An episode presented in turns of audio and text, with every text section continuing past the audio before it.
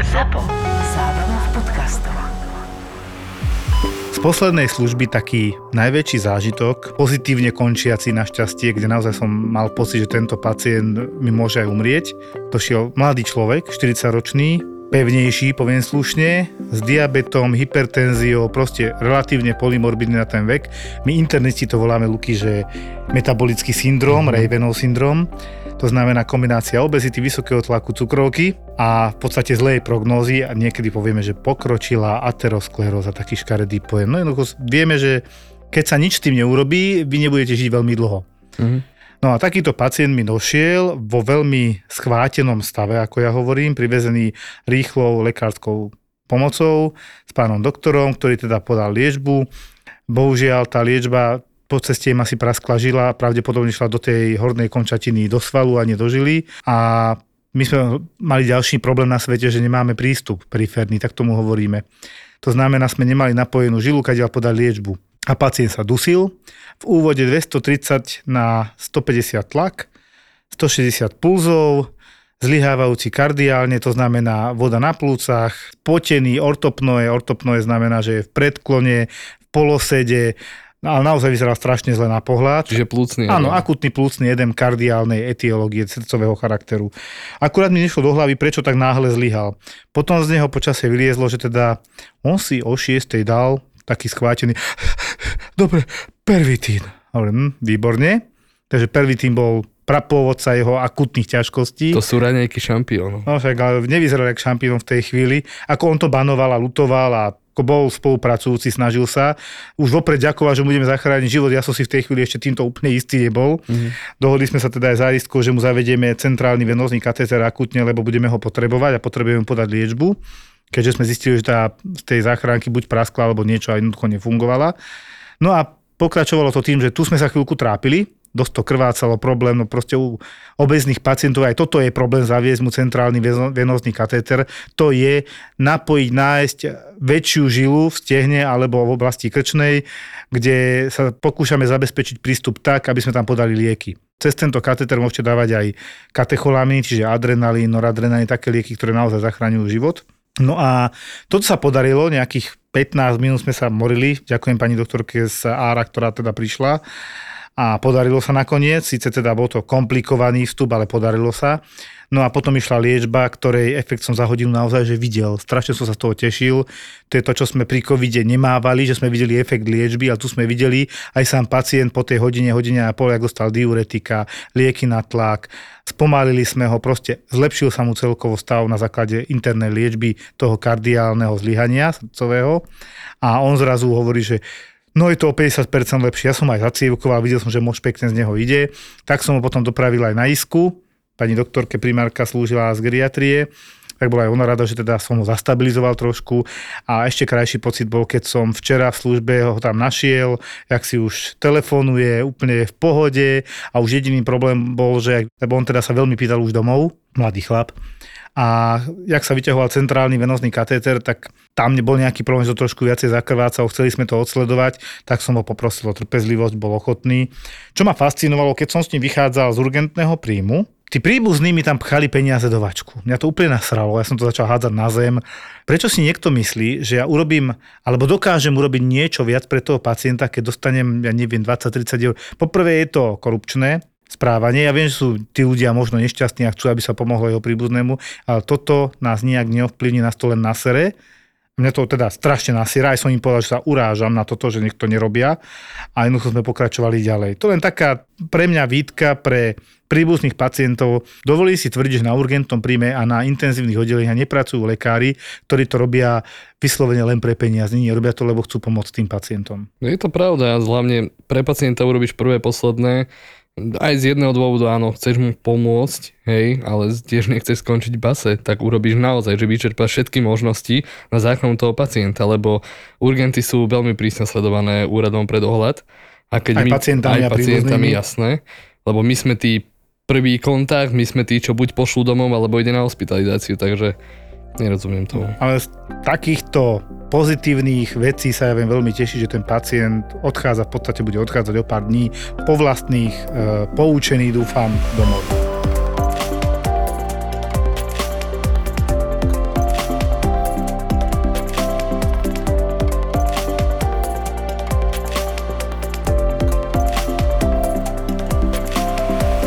Michal, ja som si ťa tu zavolal z jedného dôvodu, my sme s Lukým boli na Sigete a už tam ma začala trápiť bolesť hlavy, ktorá sa neskôr ukázala, že pochádza z jedného kúta v ústnej dutine, kde sa mi postupne, už myslím, že v nedelu, že Siget som ešte zvládol a potom sme ostali v Budapešti. Uh-huh. Vznikol mi tam taký stalagnát. Kto nevie, čo je stalagnát, tak to sú tie kvaple, ktoré sa potom časom spoja, tak to je stalagnát. Dosť to bolelo a už som v nedelu, asi bolo Luky na mne vidieť, že už nie som vo svojej koži. No hej. Jednoducho sa bavíme o zube a ty si teda zubár.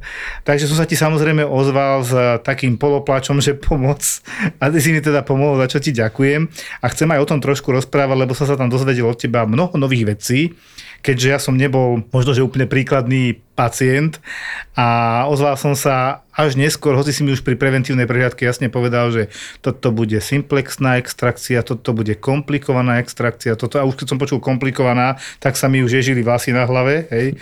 No tak akože veľa ľudí sa bojí zubarov, to je akože možno aj fáma, možno nie. Ďakujem za pozvanie, Joško. Som rád, že si ma oslovil s týmto problémom, s ktorým sme si už dávno slúbili, že sa vidíme. Áno. Respektíve, že sa stretneme si mi vtedy ešte neveril a bol si absolútne štandardným pacientom, to znamená, kým nemusím, tak nemusím a keď už musím, tak tiež nejdem a keď už naozaj musím, tak potom ti zavolám. Mm. Takže je to absolútne štandardné správanie. No, tvoj stalagnát bol v podstate úplne bežná osmička, ktorá sa ťažko prerezáva. Je to veľmi štandardný typ ošetrenia, ktoré poskytujeme. Stáva sa to veľmi často. Je to preto, lebo tá, tá osmička, čiže zub múdrosti sa nedokáže dostatočne jednoducho prerezať do úst, to znamená ako keby narásť jednoducho povedané. Tým pádom mu buď pomôžeme, ak je to možné, alebo ten zub musíme odstrániť. Tým, že nedokáže naraz do úst, ostane niekde zakliesnený, impaktovaný alebo, alebo zaseknutý, alebo je schovaný pod nejakou štruktúrou, kde sa to nedá dobre čistiť a tým pádom vznikajú tieto zápalové problémy. Keď sa to nechá vyzrieť, tie zápaly sa šíria potom v mekých tkanivách, následne do kosti a prípadne potom ešte aj ďalej, to znamená už už sa to šíri do, do rôznych priestorov vlastne okolí, okolí čeluste a to už naozaj potom není až taká sranda. No a teda v tvojom prípade si zavolal tak, ako to väčšinou býva, keď už to celé opuchne, začne si človek nahrízať aj tým horným zubom do toho, čím sa to ešte zhorší a potom už je to celé také zaciklené, že človek nevie čo od radosti. Mňa prekvapila v dobrom jedna vec. Z minulosti, keď mi niekedy extrahovali zub, čiže vyťahovali, má strašnú paniku, že ježiš, to bude boleť, injekcia, neviem čo. A u teba ja som bol v prvom rade v šoku z toho, že on mi to mŕtvy, a, ja, ty keď sa už pýtal, neboli, neboli, necítiš, necítiš, strašne poctivo si to robil, si pichol, chytil, dotkol sa, ja som naozaj nič necítil. Tá citlivosť sa vrátila cca po 4 hodinách. Ty povedz odborne teda, čo si tam naozaj robil, lebo ja keď som ťa videl, jak mi tam pekne šiješ, potom vidím takú malú brúsku, že si rozrezal zub, lebo že to, to inak nešlo, si hovoril, že to bolo komplikované. Ten zub viem, že som mal od začiatku na prd, tak toto poviem slušne. Už si mi to ukazoval na panoramatickej snímke rengénu čo som mi robil chvíľku predtým, to bolo pár mesiacov dozadu. V tvojom konkrétnom prípade to bol zub, ktorý bol zakliesnený, nedokázal sa prerezať celý von, tým pádom sa tam dostávala infekcia cez ten malý kúsok a bola otázka času, kedy to celé vzpláne. Hmm. Panoramatická snímka nám slúži na také informatívne zobrazenie štruktúr okolo, to znamená, kde sa to nachádza, či ten zub je schopný alebo je schopný sa nejakým spôsobom dostať von, či mu vieme pomôcť alebo nevieme.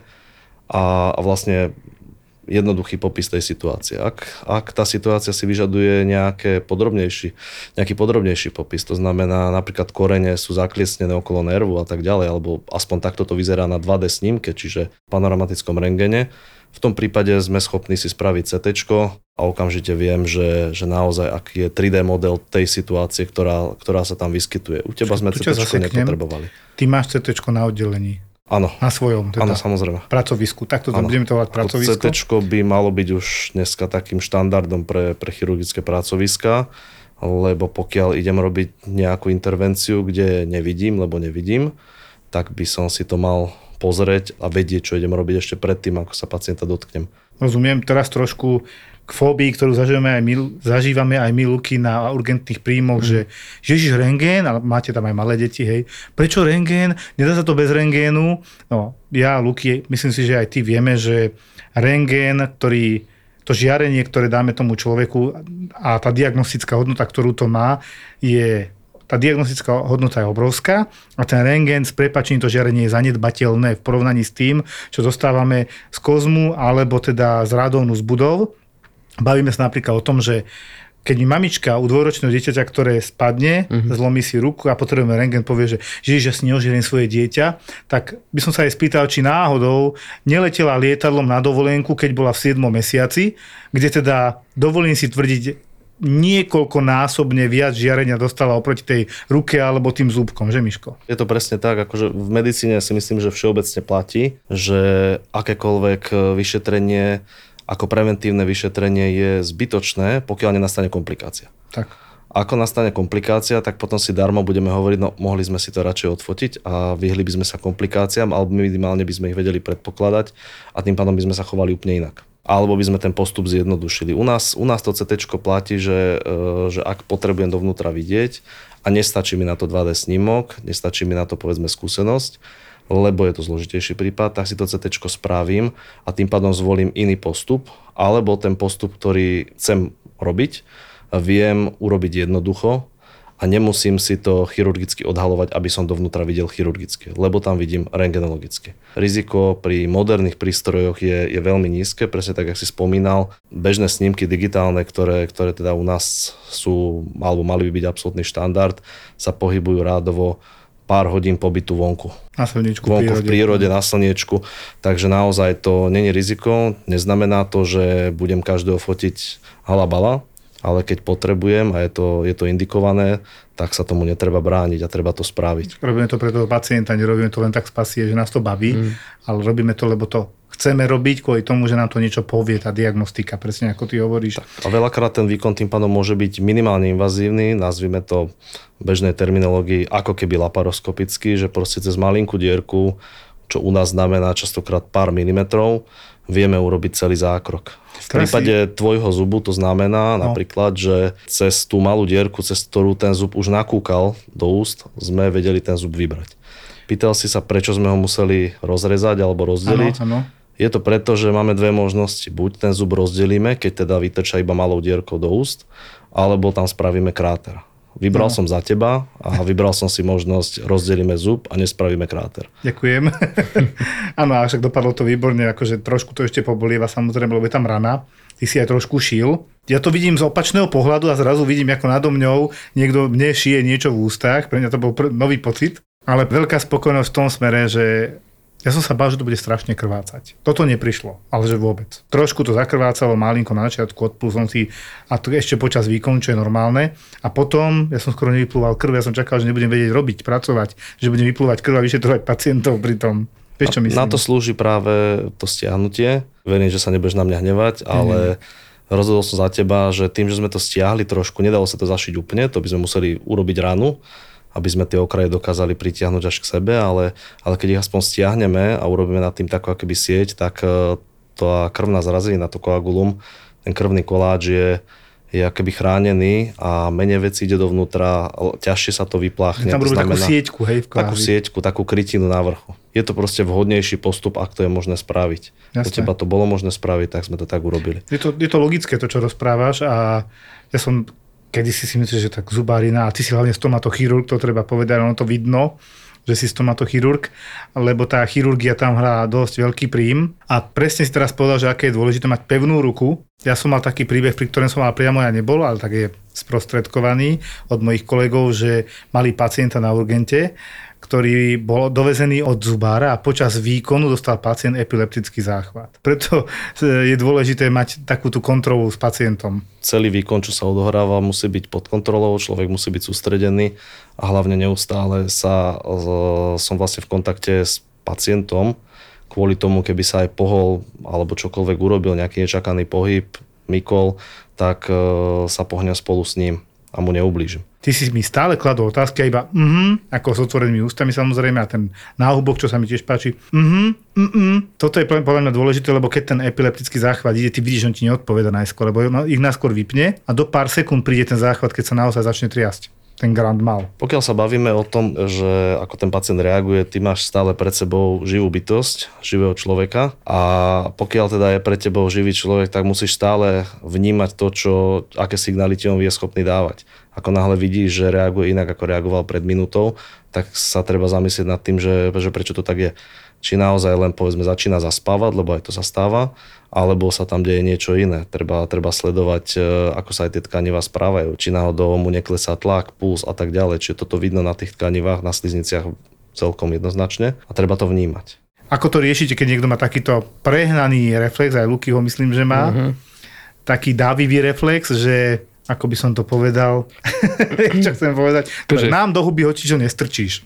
Ver mi, že áno, ale aj my s tým máme veľké problémy. Nielen pacienti. Pacienti samozrejme majú nočnú moru z toho a veľa ľudí sa bojí toho, že ja nepôjdem zubárovi a to isté majú aj ORL lekári, pretože čo keď mi bude vyšetrovať cez ústa.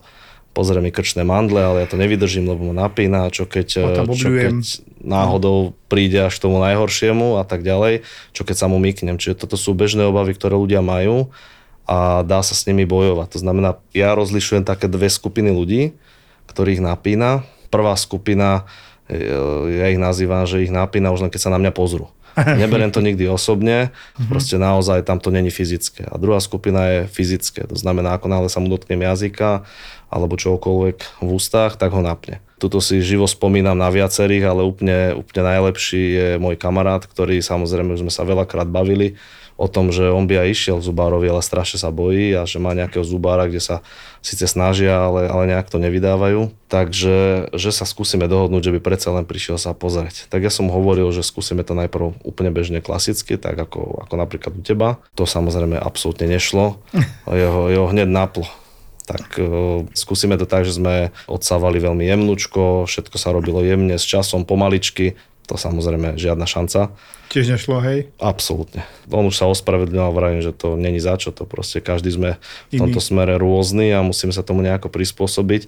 Tak potom sme skúšali rôzne, rôzne techniky, ktoré sa dajú ešte vyskúšať. Mimochodom, jedna z nich je, povedzme, podať nejakú jemnú premedikáciu. Čiže lieky, ktoré trošičku pritlmia. tak, trošičku pritlmia, respektíve nazval by som to podobne, ako keď si dá niekto kinedril na cestu, tak není to výhra, ale môže to pomôcť. Rozumiem. Minimálne jemne. Ďalšia vec, že, že on samozrejme už mal rituál, dva dni predtým pomaly, pomaly nejedol, aby bol akože, aby mal prázdny žalúdok, snažil sa nejako, nepoviem, že meditovať, ale sústrediť sa na Povedz, to. povedzme, že má aj takú úctu k tebe, že to nechcel na teba hodiť všetko. Doslova.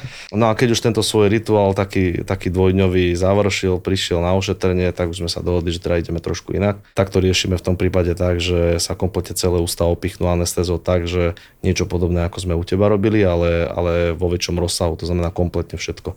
Tým pádom on nevie, že má ústa. Zaujímavé. On nevie, že má ústa, nevie, má jazyk, nevie, má čo, ale, ale normálne funguje a tým pádom on netuší, že sa ho niekto dotýka alebo sa tam niečo robí. Necíti, jasné. Presne tak. Ten pocit si pamätám na tej ľavej strane, že naozaj som nevedel, že vidím tam, jak mi tam beháš, ale netuším, čo mi tam robíš, lebo to necítim. Skoro ani dotyky som necítil, ani tlaky. Tak on to mal v celých ústach. Takže takýmto spôsobom sme boli schopní robiť a museli sme to rozdeliť na také nejaké úseky, kedy, kedy vieme prerušiť prácu a kedy nevieme prerušiť prácu. Čiže vlastne si dokončil tú robotu, čo si u neho mal. Áno, on je dokončený. Sice to trvalo asi 2-3 krát dlhšie ako bežne, ale, ale je dokončený a akože sme šťastní obidvaja, tak by som povedal. Mm-hmm. Len k tomu, že, že teda vieme to vždycky vyriešiť, že sa nestalo, že by sme to nevedeli vyriešiť. Niekedy je to ťažšie, ale, ale dá sa. Keď ten človek chce, tak sa dá. Ja by som sa ešte vrátil, ak môžem, k tým, eh, k tým rengénom a ich použitiu. A teda, že nemáme sa ich, nemáme sa ich bať používať. Eh, Zvlášť u detí je to taká akože naozaj diskutovaná téma, respektíve zavrhovaná časť stomatológie. Mm. Čiže ľudia sa toho boja. Príbeh volá mi kamarát, vytrhli mi zub. Pýtam sa mi tebe, vrajím, nie, nie, nie, nie, nie, nie. Ale, ale môjmu synovi, tak, mi- tak mi hovorí Aha. kamarát. No dobre, no a v čom, je- v čom je problém? No však, lebo, lebo nerastie ďalší. Tak som sa spýtal, koľko má rokov, samozrejme 8, tak už mi to bolo podozrivé. Našťastie mal teda fotku, tak vrajím, pošli mi fotku a pošli mi rengen. Tak poslal mi fotku, na fotke bol mliečný zub, samozrejme tak, ako ho všetci poznáme, to znamená s riadne dlhými koreňmi a mliečná peťka, to znamená mliečný zub, ktorý by sa mal uh, ako keby vytrhnúť povedzme v 10 rokoch a mal by vypadnúť povedzme v 10-11 rokoch plus minus. No a, a problém bol taký, že on mal celé korene. Chlapec už mal 8,5 roka. To znamená, že čakal by som, že tie korene už budú skrátené následovníkom. Mm-hmm. Inak povedané, jasné, prvá myšlienka ti skrsne v hlave, kde je následovník, keď nemá skrátené korene. Mhm. Takže vrajím, pošli mi rengen, ten mi neprišiel, takže potom som mu volal znova, že oni rengen nemajú. Že, mm-hmm. že proste zubár povedal, že na čo by ho robili, lebo však e, na toto to netreba, aby vytrhli mliečný zub, čo je síce pravda, dá sa to aj bez toho vytrhnúť, len si treba uvedomiť, že, že potom čo bude ďalej. Jediné šťastie bolo, že chlapec inak veľmi šikovný a bystrý, tak dentálne bol opozdený, Existujú deti, ktoré sú veľmi rýchle, to znamená trvalé zuby majú kľudne v 6-7 rokov úplne všetky. A, a naopak veľmi pomalé, ktoré majú povedzme 13 rokov a stále ešte nemajú všetky trvalé zuby. Chápem. Takže on bol našťastie tá druhá varianta, kedy ten trvalý zub bol tak, tak nevyvinutý, že ne, nezrezorboval tie mliečné korene. Čiže ten trvalý zub má s prepačením tie korene nahlodávať a vytláčať potom. Áno, on má postupne rozpúšťať, až ten mliečný zub kvázi vypadne v takej forme, ako ho poznáme, čiže bez koreňov, preto si ľudia častokrát zamieňajú to, že mliečne zuby nemajú korene. Oni ich majú, ale postupne ich stratia. Trvalý zubok odreže korene e, mliečným zubom s prepáčením. Tak. Pomalinky. To som nevedel, zase si ma niečo naučil. Čiže tuto je to o tom, že, že naozaj aj u tých detí ten rengen má preventívny charakter a vždy, keď všetko ide dobre, je zbytočný, ale my nikdy nevieme vopred, či všetko pôjde dobre a preto keď si spravíme ten rengen, naozaj to neublíži, ale nám to pomôže vedieť, že či môžeme počítať s tým, že ten trvalý tam zub je, alebo nie, lebo on tam nemusí byť. Áno. Sú deti, ktoré nemajú založené aj, aj 20 zubov. Chýba im 20 zubov, proste ich nemajú. Sú deti, ktoré majú nadpočetné zuby, proste ich majú navyše. Takže toto je vhodné vedieť a preto tie snímky naozaj nebáť sa ich, keď, keď je to indikované. Že, že urobia Že nedám rengen, lebo je to dieťa. To je taká sprostosť. Alebo dajú, alebo od, odfotia to iba z jednej strany. Ja už na to nemám nervy, Jožko. Dobre, podpíšte mi negatívnu reverz, vášmu synovi tam sadru, zrengenujete si, keď si to v hlave upracete, že áno, chcem ten rengen. Dovtedy to beriem ako, že je to zlomené, aj keď není. Milí poslucháči, rozšírte to všade. Dáme to podľa mňa aj doktor Filipa Official, aj Miškovi to napíšeme, aj na to, do to napíšeme. Rengen, keď je indikovaný, tak je indikovaný, my vám ho nedávame len tak. A keď nám to odmietete, máte na to právo, ale škodíte sami sebe a tomu dieťaťu. Mm.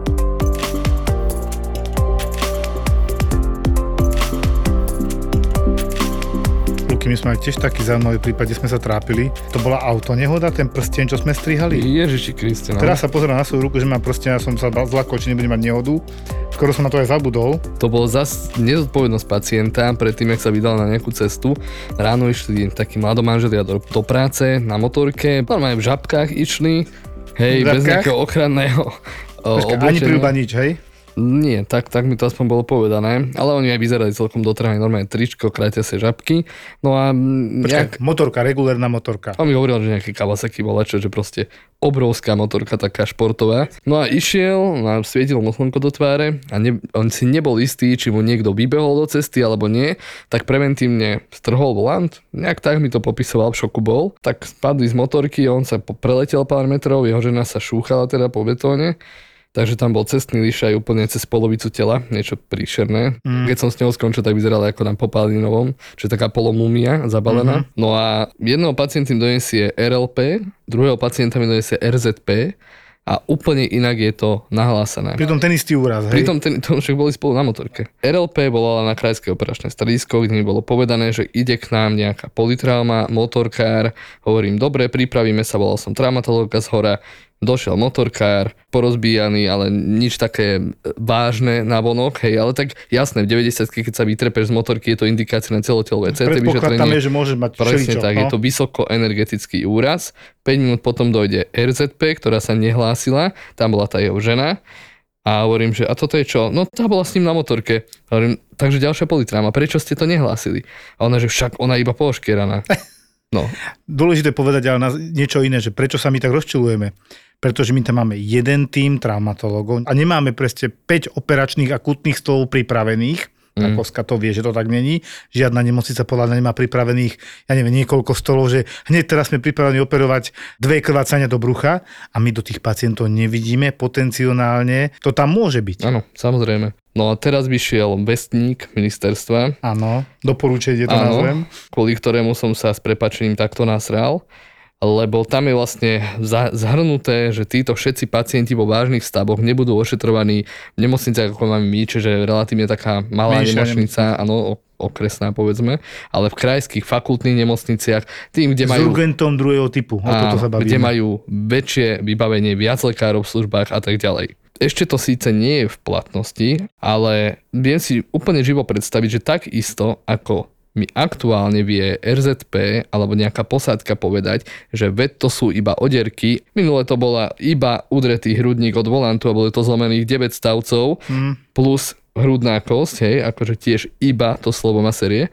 Tak presne tak, ako sa niečo takéto stane, tak isto sa to bude deť aj do budúcna, kedy síce majú ísť do nejakej väčšej nemocnice, kde je urgent druhého typu, kde je nejaké trauma centrum bolačo, ale tiež len povedia, ale veď iba vystrelil airbag a udrel si nos. Lebo my nevidíme, čo oni napíšu v tých sanitkách do tých papierov. Beriem to tak, že to je trošku lajdáctvo kosky a trošku lajdáctvo záchranky a kombinácia spôsobí, že sa môže ocitnúť pacient tam, kde vôbec nemá čo robiť, Áno. podľa najnovšieho usmernenia od septembra napríklad.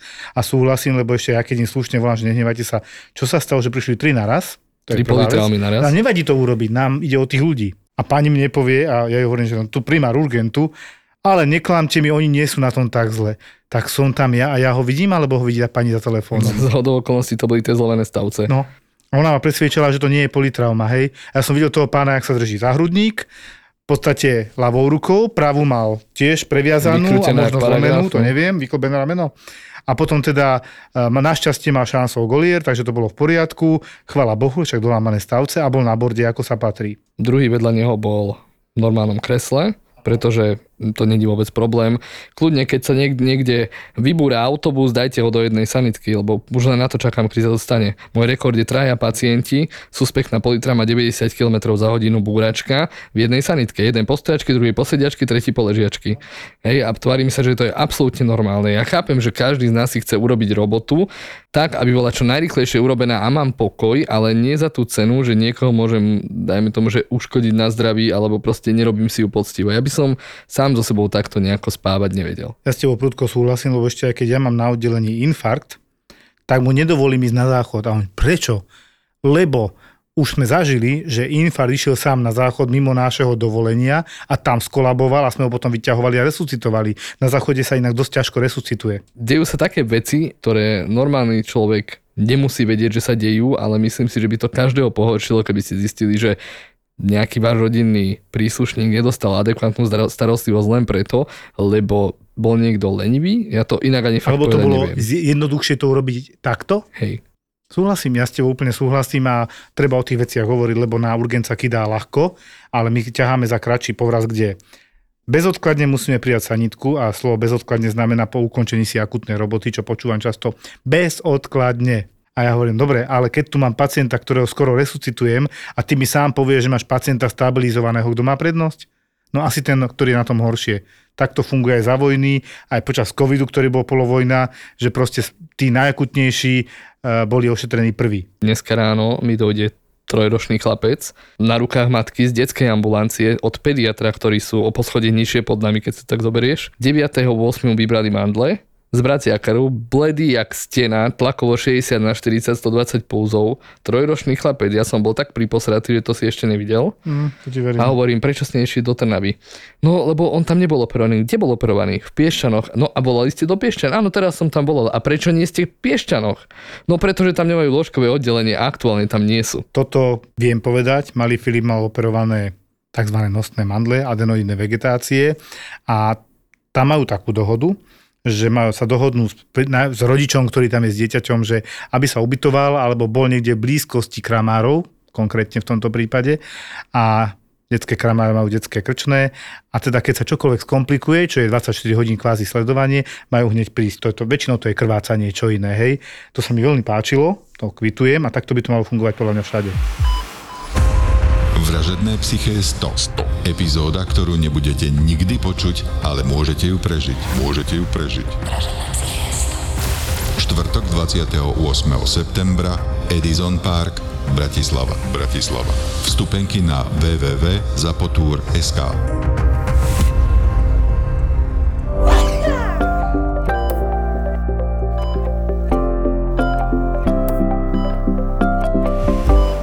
Vrátime sa trošku k Miškovi. My som aj teraz na urgente, je to trošku smiešne, trošku nie.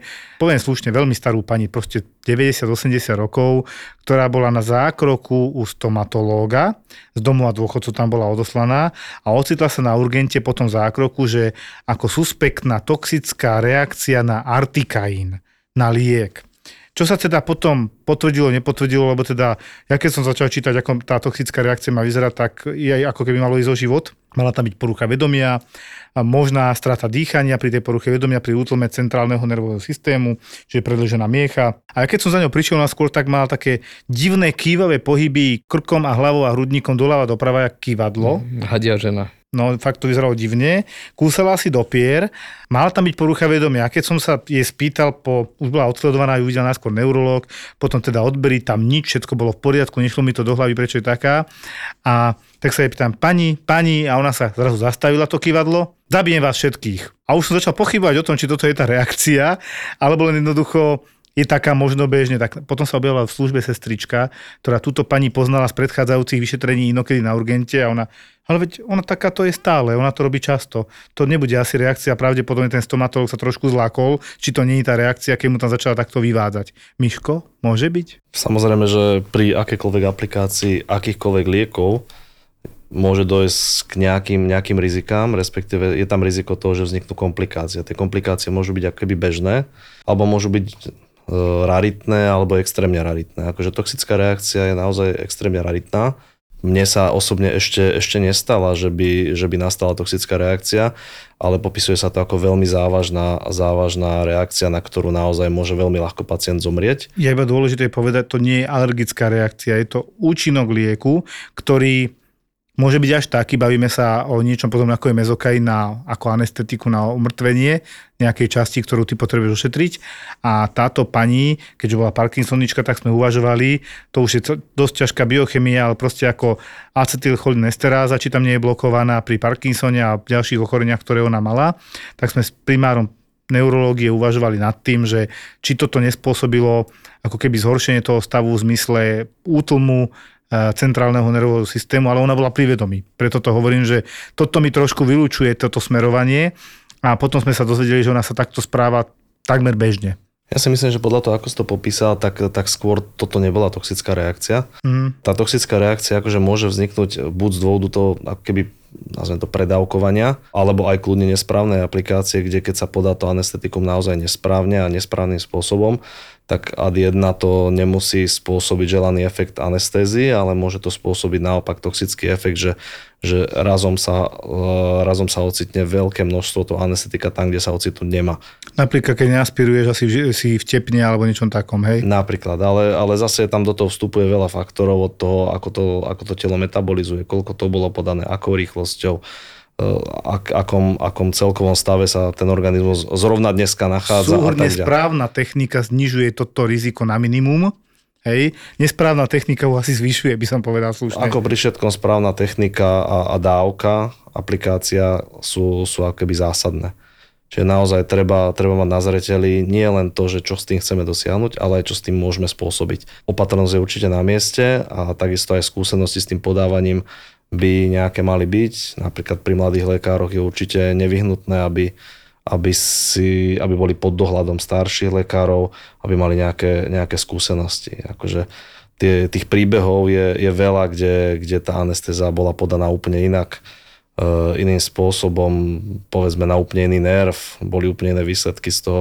Spomínam si na, na pani, kde proste bola, bola anestéza podaná mladým lekárom tak, že, že ochrnula tvár, samozrejme je to dočasný prechodný stav. Ale asi nie príjemný. Ale hej? asi vôbec nepríjemný a, a ešte muži to rozchodia väčšinou ľahšie ako ženy, lebo ženy to vnímajú náročnejšie, lebo tvár pre ženy je ešte, ešte chulostivejšia ako tvár pre mužov. Takže, takže bolo to naozaj pre pacientku akože dramatické predstavenie, ale samozrejme všetci vedeli, že to dopadne dobre, ale je to nepríjemné. Čiže treba na to dávať určite, určite pozor. Ja som nedávno mal a zavolal Tritán dole, že Joško, poď, ty vieš viacej o hríboch, ty si hubár. Počúvaj, sestra, sestra, 60-65 rokov, alebo tak 50-60, to je jedno, a jednej z nich dcera si robili hríby Všetko by bolo fajn, keby si nerobili 10-15 minút na panvici s cibulkou a hneď si ich dali akože zjesť. Našťastie mali fotku, to ma strašne potešilo, že som si tie ryby mohol pozrieť. Našťastie mali ťažkosti hneď po konzumácii, takmer hneď, pol hodina, hodina. Takže mali bolesti brucha, zvracanie. Mm. Báli sme sa, či tam není anatoxín samozrejme, ale Amanita to nevyzerala byť podľa všetkého, len to bola buď úprava, alebo sa tam zamiešal nejaký nejedlý hryb, ktorý môže robiť ťažkosti, ale nezabije ich našťastie. Výsledky mali dobré, stiekli infúzie, pojedli čierne uhlie, dali sme ich dokopy, ale správna technika aj varenia hrybov je dôležitá, prosím vás. Aj keď tým hrybom veríte, aj hubárovi veríte, ale vždy, dovolím si povedať, že takmer vždy, prečo dávate sušené hríby do kyslej polievky, do kapusnice a varí sa to do hodinu, dve, tri? No, aby sa to prevarilo poriadne.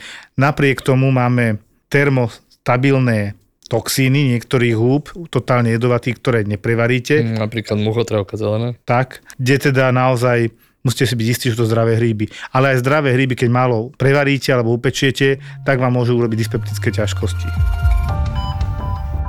Luky, ty si mal zaujímavého pacienta, ktorý pre mňa bol zaujímavý hlavne tým, že som sa prišiel pozrieť, čo tam robíte a pokúšajte sa odstrihnúť prsteň, to bol ten motorkár, myslím, ktorý mal ale ranu ešte okolo toho prstenia na tom prste a vtedy som si tak uvedomil, a dneska si dávam prstenia, že ježiš, keď sa takto poraní v aute alebo čo, to jednak opuchne a jednak sa to tam zarezalo. Problém bol, že ten motorkár nebol oblečený a nemal ani tie rukavice. No, Čiže Neby ste on spadol, dole. šúchol sa, šúchal sa po zemi, prsten zakvačil o kameň, ja mu to stiahlo z toho prsta vlastne kožu ako nejakú ponožku. Uh-huh. To nechceš, aby sa ti stalo. No a ešte plus do toho, jasné, že to bolo udreté, možno aj zlomené, takže mu to parádne opuchlo. No a hľadali sme po celej nemocnici nejaké kvalitné štikačky, čím No, sme to my dali dole. máme, no. My máme, ale Mohli mať dlhšiu rukoveď, sme zistili. Áno, áno, proste ten, pákový efekt nie je dostatočný na to, aby si to predehal, to bol veľký, hrubý prsteň. Pacient už na prášky, akože strašne taký, Na strašne jednej citlivý. strane sa zachová hla- hlavne nezodpovedne voči sebe a svojej priateľke, žene, či kto to bol. Mhm. A na druhej strane potom je pokakaný, no. V tomto smere stačí využiť stomatológa, ako prevrtá to veľmi jednoducho a veľmi precízne. V optike, v zväčšení, so svetlom a na desatinku milimetra to krásne, že ho ani nepoškrabeš. Ten prsteň. Jasné. Tak budeme si volať Michala na pomoc. Každopádne potom prišiel náš úžasný sanitár, Pálko, a Pálko to odštikol, aj keď som pri tom nebol. To je problém, že ten prsteň je plochý a ty keď to chceš chytiť za tie okrajové tenké časti, tak sa šmikne a vbehne naspäť do tej rany. Áno, do tej sundanej kože, takže to bolo, že au, au, nadávka, au, au. No a nakoniec som, nakoniec došiel s tým prstom, že krásne to dal dole. Ani šiť som ten prst nešiel, len sme to To nejako je sa snažili koža, hej, no. hej, zalepiť, ale akože klobúk dole pred našimi sanitármi podľa mňa. Ale potom tu máme aj zubára, takže nám najbližšie, keď budeme mať nejaký takýto prsteň, tak to pošleme k tebe, ty to pekne rozrežeš pod mikroskopom, ešte aj vygravíruješ tam niečo. a bude to dobré. Podpíšem sa na Klinika ten kráv. zbytok.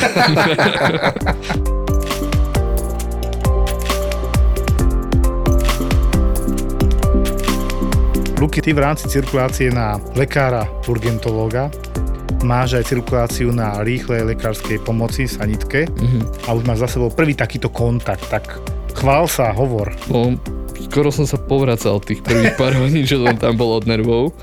Tak akože neznáme prostredie, nevieš, čo tam máš robiť. Chápem. Hej, na to sa asi nedá pripraviť, že k čomu ťa pošlú, lebo na RLPčke sa ráta s lekárom, že sakra veďo má asi vedieť všetko. To môže byť úraz, to môže byť infarkt, to môže byť dieťa, krvácanie, hocičo. Áno.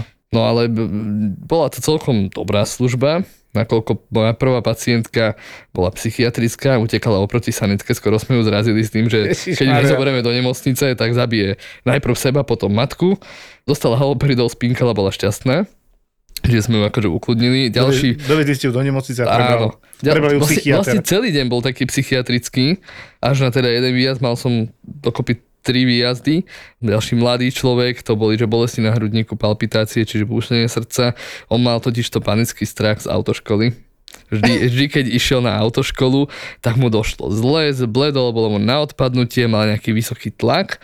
No tak tam išla apaurín magnésko. A už bolo dobré, Už hej. bolo dobré. No Tak to a chodil do autoškoly pravidelne? s tým sa si nemôžeš Ko- koľko že? má ešte dní pred sebou, že koľkokrát zavolá To som sanitku? sa nepýtal, ale 18-ročný chudák, no. Dobre, vystresovaný, berem. Vystresovaný, hej, hej. Ale krásne zliezol zo 130 na nejakých 80 pulzov, lebo v minulosti mal SVT, takže rodičia sa akože vystrašili supraventrikulárnu takykardiu. Čiže pred sieňami navodené rýchle bytie srdiečka, ktoré ale nie je smrteľné, len veľmi nepríjemné. Tak. No a e, na prelome služieb, už tam, čo sa záchranári menia, teda v tej RLPčke, tak som mal výjazd. Ja som celý deň modlil, aby som nedostal nejaké dieťa, lebo Mm, extra rešpekt pred tým. to majú rešpekt všade asi všetci. Hej. Okrem A- samotných pedi- ale aj pediatri majú rešpekt. A aj keď som si teda hovoril, že dobre, tak aj keď to má byť dieťa, tak to je nejaká blbosť, je nejaký soplík, bola čo. No tak som dostal dieťa, my máme tzv. avl kde nám chodí vopred stručne opis situácie, že čo je s tým dieťaťom. Tak ja som mal nahlásené, že dieťa bez vedomí nedýcha z vedľajšej dediny. A už si sa pokakal. Takže stiahnutá riť, ale že úplne, ale že úplne. No tak sme tam išli ako posádka. Samozrejme, že to je taký paradox, že mám prvú službu na RLP a myslím si, že konečne niečo také, že indikované viac menej na RLPčku a ideme medzi dvomi dedinami po vedľajšej ceste pred nami je kamionista, ktorý zarovno robí tie isté manévre, čo za ním robí naša sanitka, ktorá blíka, blíka a brieska trúby. Vyslovene nás vybrzdil a blokoval a jak sme ho neho. obiehali, hej, konečne sa uvoľnil vedľajší pruh, tak jak sme ho obiehali, tak normálne cigareta v hube, ruka vonku z okienka, ten kamionista a stredný prst na našu sanitku. Jak Na ho predbiehame, ale jasné. A on vie, že za to môže dať slušnú pokutu. Sa dokonca aj vodičák mu môže zobrať, myslím. No, došli sme na miesto, bolo tam dvojročné dieťa v kočíku, taký akože kazus socialis z takého prostredia nejakého. No a to dieťa už bolo relatívne dýchalo spontánne, tak toto nazvem, dostalo nejaký diazepam, pretože ono, pointa je tá, že malo epileptické, ma- bolo to, bol to evidovaný epileptik v štádiu diagnostiky, Koľko ročné dieťa? doj. Dvojročné dieťa s Áno, epilepsiou. ešte nebol do diagnostiky, ale nevedeli sme, že čo je ten impuls, čo spôsobuje tú epilepsiu. Bolo to objednané na XY vyšetrení, ktoré ešte Áno. zatiaľ neabsolvovali tí rodičia. No a to dieťa dostalo rektálne diazepam, nejako sa ukludnilo. Čiže rektálne do konečníka, Áno. Tí, tí rodičia proti už boli, záchvatu. áno, tí rodičia už boli takí zvyknutí na to, že on má takéto relatívne časté epileptické záchvaty, že im to už úplne s kľudným stoickým pokojom bradičom mne ako prvýkrát vidieť dieťa v takomto stave mne to veľmi pomohlo, že tí rodičia hlavne boli takí Oni ťa kľudní. ukludnili vlastne. A normálne oni povedali, že ale ne, nezoberte ho do nemocnice, my si ho nejako odsledujeme, tak sme mu zmerali vitálky, chvíľu sme tam boli, uh, hej, to základné neurologické vyšetrenie som nejaké urobil, no a nakoniec sme dohodli, že OK, keď vy viete, že to dieťa máva takéto epileptické záchvaty, že malo už aj horšie minulosti, tak pokiaľ dnes ne, nedostane nejaký ďalší epileptický záchvat, tak ho tam vlastne nechávame na adrese a keby niečo, tak nás zavolajú naspäť. Akože to sa mi páči, že aj keď tí rodičia sú trošku z iných pomerov ako Áno, chápem. iní ľudia, tak sa s nimi dá krásne dohodnúť. Čo sa nedá povedať o takej spoluobčianke, kedy som písal správu v tej sanitke na tablet uh, ohľadom toho dieťaťa a najprv do nej sa v kočiku jedno dieťa a klopala mi na dvere, že aj to dieťa krčuje, že nech mu dám nejaký liek. To som povedal, že nekrčuje, však túto líže lízatkou v tom onom. Tak som za- zatvoril okienko, potom ďalšie dieťa doniesla, že to dieťa má zase horúčku, tak som sa jej pozrel, že nie, to dieťa nemá horúčku, nič mu není. Potom doniesla svojho manžela, chce premerať tlak.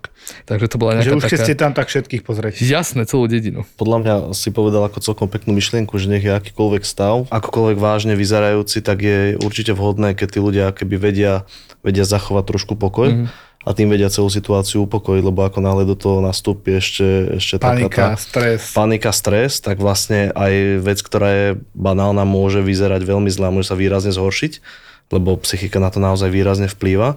Naopak, e, keď tá situácia je vážna, tak to môže zachrániť situáciu. Áno. Aj napriek tomu, že tí ľudia nevedia podať odbornú starostlivosť, tak utišiť a upokojiť toho postihnutého človeka, ktorý má nejaký problém, vie naozaj zachrániť život. No. Teraz ste mi prihrali, lebo to bolo opačné, že príbuzní boli trošku vystresovaní u 40-ročného mladého muža, ktorý ale po nejakej autonehode ostal ochrnutý v podstate na dvoch tretinách tela od povedzme, že hrudníka, jak sú prsné svaly dole, s tým, že dolné končatiny absolútne plegické, čiže nepohyblivé, necitlivé a tak ďalej.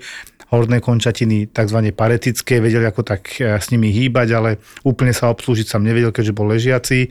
Mladý chlap, ktorý po autonehade os- ostal ležať, bol privezený teraz v službe s tým, že neurolog ho prevzal ako epileptický záchvat zase a urobilo sa CT, tam nič, pán primár, o to však on tu bol, mi už tak naznačoval, že to bude sekundárne, čiže aby si ľudia nemysleli, epileptické záchvaty nie sú len priamo z mozgu, môžu byť vyprovokované poškodením vnútorného prostredia, proste zlými výsledkami v krvi v jednoduchosti, ktoré môžu vyprovokovať sekundárne, čiže nie primárne z mozgu, sekundárne poškodiť nervové bunky v mozgu a vyvolať epileptický záchvat. V tomto prípade, jak som ja už aj vopred avizoval, slúžil som s Dritanom, že bože, isto bude mať hyponatrémiu, veľmi nízky sodík, hej. To sa potvrdilo, normálne 133 má byť 132, tento mal 111 asi to relatívne rýchlo vzniklo. A toto bol teda dôvod, okrem toho mal ešte aj zápal, ktorý on relatívne často mával v močových cestách a teda to bolo zdrojom toho epileptického záchvatu, kómy pretrvávajúcej, potom sa trošku zlepšoval. No a teda primali sme ho na jednotku intenzívnej starostlivosti, ku nám na internete, som slúžil v tej chvíli a tešil som sa, že sa trošku zlepšoval, ale tí príbuzní ma začali strašne hľadať. Pritom pán primár z neurológie im všetko povedal, a mi povedal, že ja som sa s nimi rozprával, všetko vedia. A potom mi volajú tri sestričky, že hľadajú ťa tí príbuzní od toho pána mladého, čo si prijal na isku, hľadali ťa už na peťke, na jednotke, všade ťa hľadajú, sú nervózni. Hovorím, však s nimi hovoril pán primár. Tak teda hovorím im, dobre, ja píšem ešte jeho a budem sa venovať zatiaľ jemu, píšem mu liečbu, plán liečby, všetko dôležité okolo neho, lebo je vo vážnom stave a nech ma nechajú láskavo dokončiť robotu, budeme riešiť najskôr jeho, potom príbuzných. Tak sa aj stalo, potom som vybehol von, na jednotke ma čakali, takí boli akční veľmi, Hovorím, že v prvom rade venoval som sa jemu, preto som sa nemohol venovať vám príbuzný. Prosím vás, najskôr váš príbuzný, o neho vám ide a potom vy a informácie. Niekedy tá panika, chaos je presne to, čo bojuje proti nám. Všetko som im vysvetlil, prvá leta, zachránite ho. No my preto všetko robíme, ale ja neviem, čo bude zajtra, pozajtra, popozajtra. Ten stav bol veľmi vážny, lebo už na tom CT bol popísaný edem mozgu, to je opuch mozgu, ktorý bol spôsobený tým nízkym sodíkom v krvi, a tým pádom preto bol v kóme, preto mal epileptický záchvat plus zápal, ktorý tam bol. Čo bola dobrá správa, už, ja som už na urgente kázal podať liečbu, veľmi opatrne podať proste sodík v infúzii, už sa trošku aj preberal, aj z tej epilepsie možno, čo bol taký pacient bol obnubilovaný aj po EPI, takže sa to ťažko odlišovalo. Naplánoval som to, prosprával som sa s nimi, ukludnil som ich. Mám pocit, že viac som strávil času s tými príbuznými ako pri tom pacientovi a jeho liečbe a vyšetrení a tak dobre, nevadí, patrí to k tomu. Chcem tým ale povedať niečo úplne iné. Ľudia podceňujú tzv. ten rozrad vnútorného prostredia, že sa im povie, a však to má len niečo tam s minerálmi. No to není len tak, to je strašne dôležité. Na poruchu minerálov a na rozrad vnútorného prostredia v podstate umiera tretina pacientov. Ako v záverečných diagnózach by to kľudne mohlo byť u tretiny pacientov. Prečo? Nízky sodík v krvi vysoký sodík v mozgu, lebo tam je hematoencefalická bariéra, proste je tam bariéra, ktorá neprepustí tú výmenu tak rýchlo, tam je time delay, jak to ja volám, 24 až 48 hodín. Preto pacienti, ktorým sa takéto niečo udeje, vyzerajú dobre, dobre, dobre, a zrazu epilepsia a kóma. Ako v tomto prípade tento mladý muž. Čiže my uvidíme zajtra pozajtra, ako sa z toho spametá ten mozog. To my nevieme predpovedať, to sa nedá predpovedať. V tejto chvíli je v kome, trošičku sa preberá, že ide do toho soporu, to je nižšia porucha vedomia na úrovni kvantity, ale aj to je trošku akože zadozučinenie, že sa trošku preberá, ale nie je to ešte definitívny výsledok pozitívny. No a teda opuch mozgu tam bol, natriumu pomalinky ide, antibiotika dostal a ja verím, že bude dobre. Tak či tak ten pacient má všeobecne ťažkú prognózu, keďže je ležiaci. To je strašné podľa mňa, ale aspoň v tom tomu vieme pomôcť, lebo tí príbuzní hovorili, že mali teraz toho, preto boli nervózni, oni to aj vysvetlili nakoniec, že jednoducho umreli nejaký strýko, predtým otec a už sa to tak na nich valilo tie zdravotné veci a tí príbuzní. Čiže ja ich chápem, ale musia ani oni chápať nás, že na prvom mieste je ten pacient. Prešov, Bratislava, New York, Paríž, Praha. Chcela by som sa pristaviť pri každom z týchto miest na chvíľku. Silné príbehy menej známych alebo úplne neznámych žien. Žijem príliš dlho s mojim mužom však. A k tomu mediálne známi muži, ktorí vždy majú čo povedať. Je to moja ašpirácia. Česť pár výnimkám. Takéto silné osobnostné kombinácie milujeme aj my v ZAPO. Vôbec mi to zatiaľ nevychádza, ale... Sit down s Veronikou. A hneváš sa ty na Slovensko? Sit down. Akože v komentároch nakladajú aj Dalaj Lámovi. Charizmatická, sebavedomá a vždy pozitívna Joj, tá ona šúna to tá. Veronika Cifrová Ostrihoňová a jej hostia v novom podcaste pod hlavičkou ZAPO Zábava v podcastoch. Držím ti naozaj, naozaj veľmi palce. Sit down s Veronikou. Zapo. Zábrná v podcastovách.